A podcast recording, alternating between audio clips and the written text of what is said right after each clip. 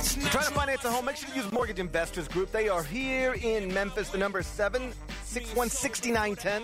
901 761 6910. They're on the web, migonline.com. If you're a first time home buyer, you got to call Todd Brown. He's the guy in the Memphis office. You can talk to anybody that works with him.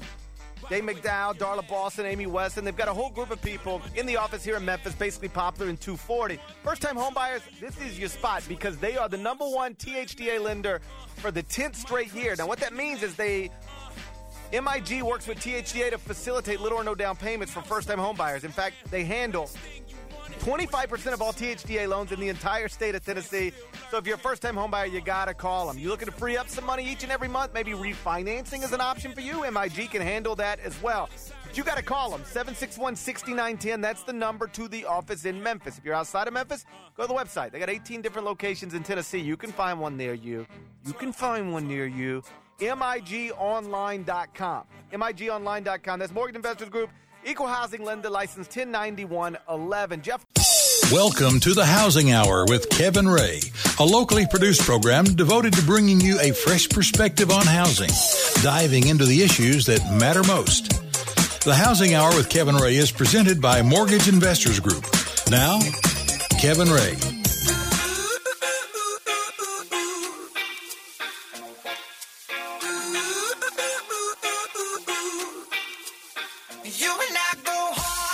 Welcome into the Housing Hour. This is Kevin Ray. I am your host.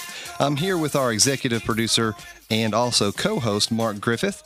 And happy holidays and Merry Christmas to all of you that are out there listening, just right around the corner here, right? And Absolutely. Uh, um, I love this time of year. It's a great time of the year.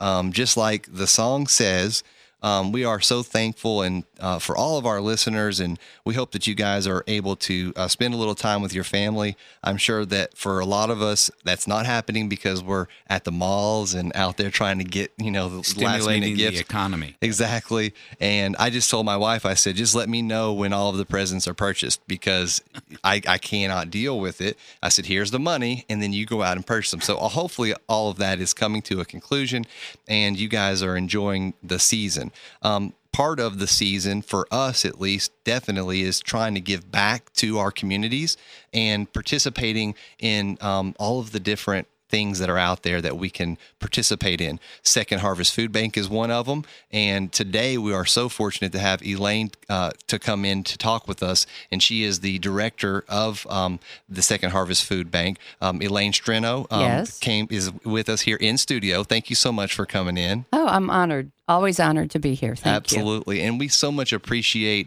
um, what you guys are doing, number one, and also um, the outreach that you guys are involved in um, with Rachel um, Ellis, I guess, is one of your marketing pros Mm-hmm. over there and had us out and on a, on uh, on air the other day and was able to promote the backpack program. So why don't we do this? This is what we always do when we have a Goodwill segment and some some type of information to provide to our listeners. Why don't you give us an overview of what Second Harvest Food Bank of East Tennessee is and does? That's a good starting point. That's a great starting point. So, first of all, thank mortgage investors for helping Second Harvest. We are mm-hmm. grateful, beyond grateful for that. Yeah. Second Harvest Food Bank of East Tennessee, it's part of a national organization called Feeding America. There are 200 Feeding America affiliates in the country. We are a warehouse located out in Blount County, right? Uh, Maryville, Alcoa. And we provide a million meals a month through our six different feeding programs throughout 18 counties. That's, That's amazing. it in a nutshell. Right. Well, that's amazing. Um, when you look at what the current level of distribution is, the million meals, because I think part of it is is that you only have so much manpower to get these meals out, right? So you have these six different feeding programs. So how has that evolved for you guys? And you know, currently, what is the need right just right away? Okay.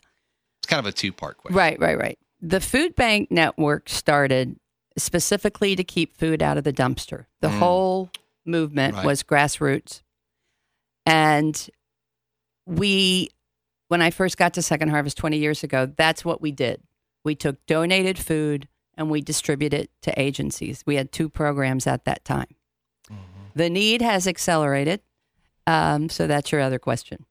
um, that we had to start purchasing food and in one of our programs providing food to agencies that feed the needy directly and we would never get peanut butter or number one requested item in food banking by the way is peanut butter Huh. We would never get that those kind of great nutritious products donated Mm-hmm. we did get some junk food which was great because we serve agencies like the boys and girls club and we all love our treats Well, I can do an exchange program. I'm just kidding. I'm just kidding. but we do have to focus on healthy product because some of the people we are distributing food to or, or, or the clients of the pantries are obese Mm-hmm. and they're obese because they're eating junk food Right. because it's so much cheaper than healthy food Oh, that's true. Yeah. so we implemented four different other programs to try to meet the demand which we're not meeting yet i will say Yeah. but we're doing a heck of a better job now, thanks to the community support, um, mortgage investors being one of them, and providing a million meals a month. Where when I started 20 years ago, we probably weren't even providing 100,000 meals a month. And, how long have you been with Second Heart? 20, 20 years. Wow, that's in that's remarkable. And that's over 18 uh, counties? Right, Wait, throughout I mean, are 18 they counties. all just like connected counties in the Right. East Tennessee area? Right. The n- network, we had, there are five affiliates in the state of Tennessee. Mm-hmm. So we go up to Hamblen County, and my um, associate in Upper East Tennessee picks up Greene, and then we go as far as Monroe County, south um, southwest, I guess, Mm-hmm. and then west we go to Cumberland County.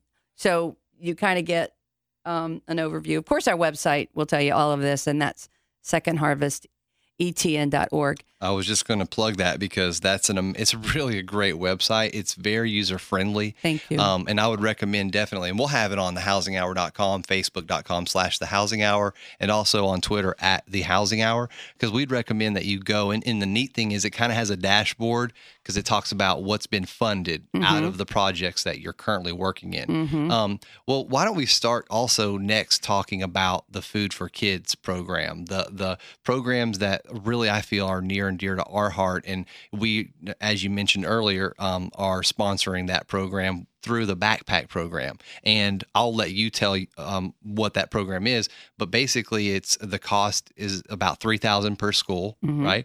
Mhm. And and it's to provide food to kids who don't have food. So before I um, share my thoughts more on that, tell me what that program is all about. Okay. So it's a food for kids weekend feeding backpack program. It started about seven years ago. We went, we had a grant in Scott County. So our first school was in Scott County and it has grown into 240 schools feeding 11,000 children. And the food goes home on Friday in their backpacks Mm-hmm. and Monday the backpacks come back and then we replenish them again. Mm-hmm. It's administered solely by the administration of each school. Mm-hmm. There's nobody signing up, there's no paperwork. It's they the teachers are well aware of what's going on in that child's home Mm-hmm. and if they need that weekend food and if there are siblings at that house the there's more food given in that backpack so everybody at that house will have some non-perishable items over the weekend that they wouldn't have gotten otherwise And you guys do a really good job. And Mark, you had the benefit of going to Jefferson, which is one of the schools that we sponsor, and you got to see it in action. But one of the things that you mentioned, I think, or may have been Rachel, um, that they do a really good job of protecting the kids um, that you know because kids are just some of them are just cruel. Well, let's be honest. They they like to you know oh you're getting food or whatever. So talk about your experience mark. Well, it was really eye opening because I had no idea. I mean, you walk into a you know an upper middle class neighborhood uh, school system, you don't expect to see kids that you know go home on the weekend and they're they're hungry, Mm. and so you see this, and so I was I, I took one and opened it up and brought it out, and I actually took a picture of the the uh, items that were in there. the picture So- i lost well, I've got it on my Okay. phone, so I can send it to you and I can post it. Yeah. But uh, it was just really incredible, and the kids were really wonderful. Mhm. Um, and there was about fifty of them, Mhm. and that I mean, I just the teachers were so structured and so organized and so into this. I mean, I was- really felt.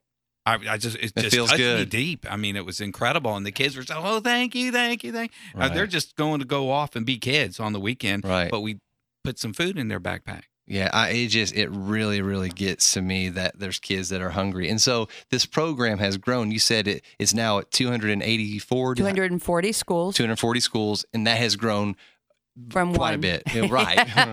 it's Yes. grown it's grown quite a bit. And the schools you said administer or actually distribute this food, there's no paperwork involved. And that I think cutting that red tape out of the equation, I think it allows um, the solution and the help to get to the source quicker. Mm-hmm. Um, and I mean the schools are very dependable when it comes to distribute, you know, to the right people. So I think that's a really good piece of it as well. So what does the um, the children get in their backpacks? So they get um, cans of food. How kind of how does that look? Well, yes, absolutely. Well, of course, it has to be non-perishable. So Mm-hmm. we put applesauce cups, Easy Mac, um, instant breakfast. Mm-hmm. Um, hope, hoping they have milk, Mm-hmm. and I'm I'm going up the peanut butter crackers, yogurt bars, um, Okay. all of that kind of stuff. Some pudding. You know, Mhm. Right. cups of pudding. Well, Sorry. No, that's okay. I because I, I can't remember who told me this, but this kind of shook me at my core when I heard this, which is that the kids sometimes um, the the backpack doesn't make it um, not not that it doesn't make it home, but maybe the food doesn't make it into their bellies. Be- That's that is a Yeah. um, that does happen on occasion. but I, what I what I was the, the what was cool about that was that they do some education with the kids on Mhm. how to keep that food theirs. hmm Can you talk a little bit about what that is because that's just a reality that we need to know about. Well, um, some of these homes, their parents are working and they're doing everything they can. Mm-hmm. But in the poverty situation in East Tennessee, you have to have some place to live.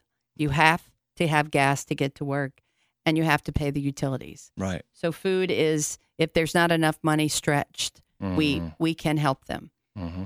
And some of the other homes, the parents are are focused on one thing, and that is the drug, their drug of choice. Mm-hmm. And unfortunately, the children are not the priority. Mm. And that's when this program really um, gets to the heart because you know that until that parent is off their, their drug of choice, those Mm. children will not be the priority. Right. And we, as a community, want to help them feel good about themselves so they don't make the same choices when they're adults. Mm. So that's how that works. But uh, Elaine, what I saw, I, I don't think it was necessarily isolated to a certain area of the of town. I mean, this is throughout Yes. every Right. community. Yeah. I mean, so even in West Knoxville, you're going to have kids that go home and are hungry. we have mm. we have backpacks at Farragut Intermediate. Mm. So Yeah, exactly. Right. There's no, yes. In every neighborhood, there is going to be someone in need, either just lost their job or just starting. When the economy bottomed out three years ago, I can't tell you how many people came to Second Harvest and used to be donors and now needed us. Mm. Um, that was heartbreaking. But when we all sit and have a reality check on if we were laid off, how many weeks would we have to live off our savings until we needed um, help? You know, that's a reality that went on three years ago. Mm. And Yeah. some of those people, thank God, have gotten jobs and still are some looking. So that is like a picture of the Mm. need for food in East Tennessee throughout Yeah. our 18 counties. Well, what I was going to say real quick um, is that it's it's right now we're needing a pretty significant pickup to be funded for 2013, 2014. right. It's the fact is that there's schools out there going unsponsored because of just a lack of funds, right? right. So so basically the solution and the the cure, if you will, for this hunger problem in these schools um, is is for us to give more money to Second Harvest so that they can institute the solution. Um, the the issue I think too is that people who want to donate food, that's great. However, um, cash goes a little far farther because you guys have more purchasing power, Right. Right. Uh, well, a dollar does provide three meals. right. And um, we have, this is a very busy season for us. Mhm. And we can get to this in the next segment. Mhm. Um, but a dollar does provide three meals. A lot of people like to have food drives, and that's great. And Right. thank you very much. But we can buy a whole lot more Right. than they can because of the purchasing power of having the facility that we do. Right. We have about a minute, Mark. You had something that you wanted Well, to add. just you know, these families are not just uh, rattled with drugs, but Right. Divorce you're right. situations. Mhm. Divorce- Absolutely. You know, you can go from a hundred thousand dollars a year as a married couple, and the wife has zero income hmm overnight. That's right. Right. That's true. He doesn't come back right. home or whoever. So And and also, I mean, hey, let's face it. There's situations where parents, the the monies might be there. Um, maybe the parents aren't allocating the money in such a way. Um, maybe they're not drug uh, addicted. The fact is, the child's hungry. The child's hungry, Yeah. and the child is being at whatever level that it is being neglected. And so that's where the administrators the the teachers and they work hand in hand i'm sure with the principal and the guidance counselors to make sure that these kids that need it get it. And i i have faith that that's happening. You said it will look like a flawless system. Um, and it's a and it's a really exciting program. And so if you're out there listening and you um, are a business maybe you're a company maybe you're an individual and you want to participate in this kids this food for kids program go to their website and go and see what you can do. Make a donation it will make you feel so good and uh, i bet you you would be very happy that you did that so guys we're going to continue this conversation right after these messages we will be right back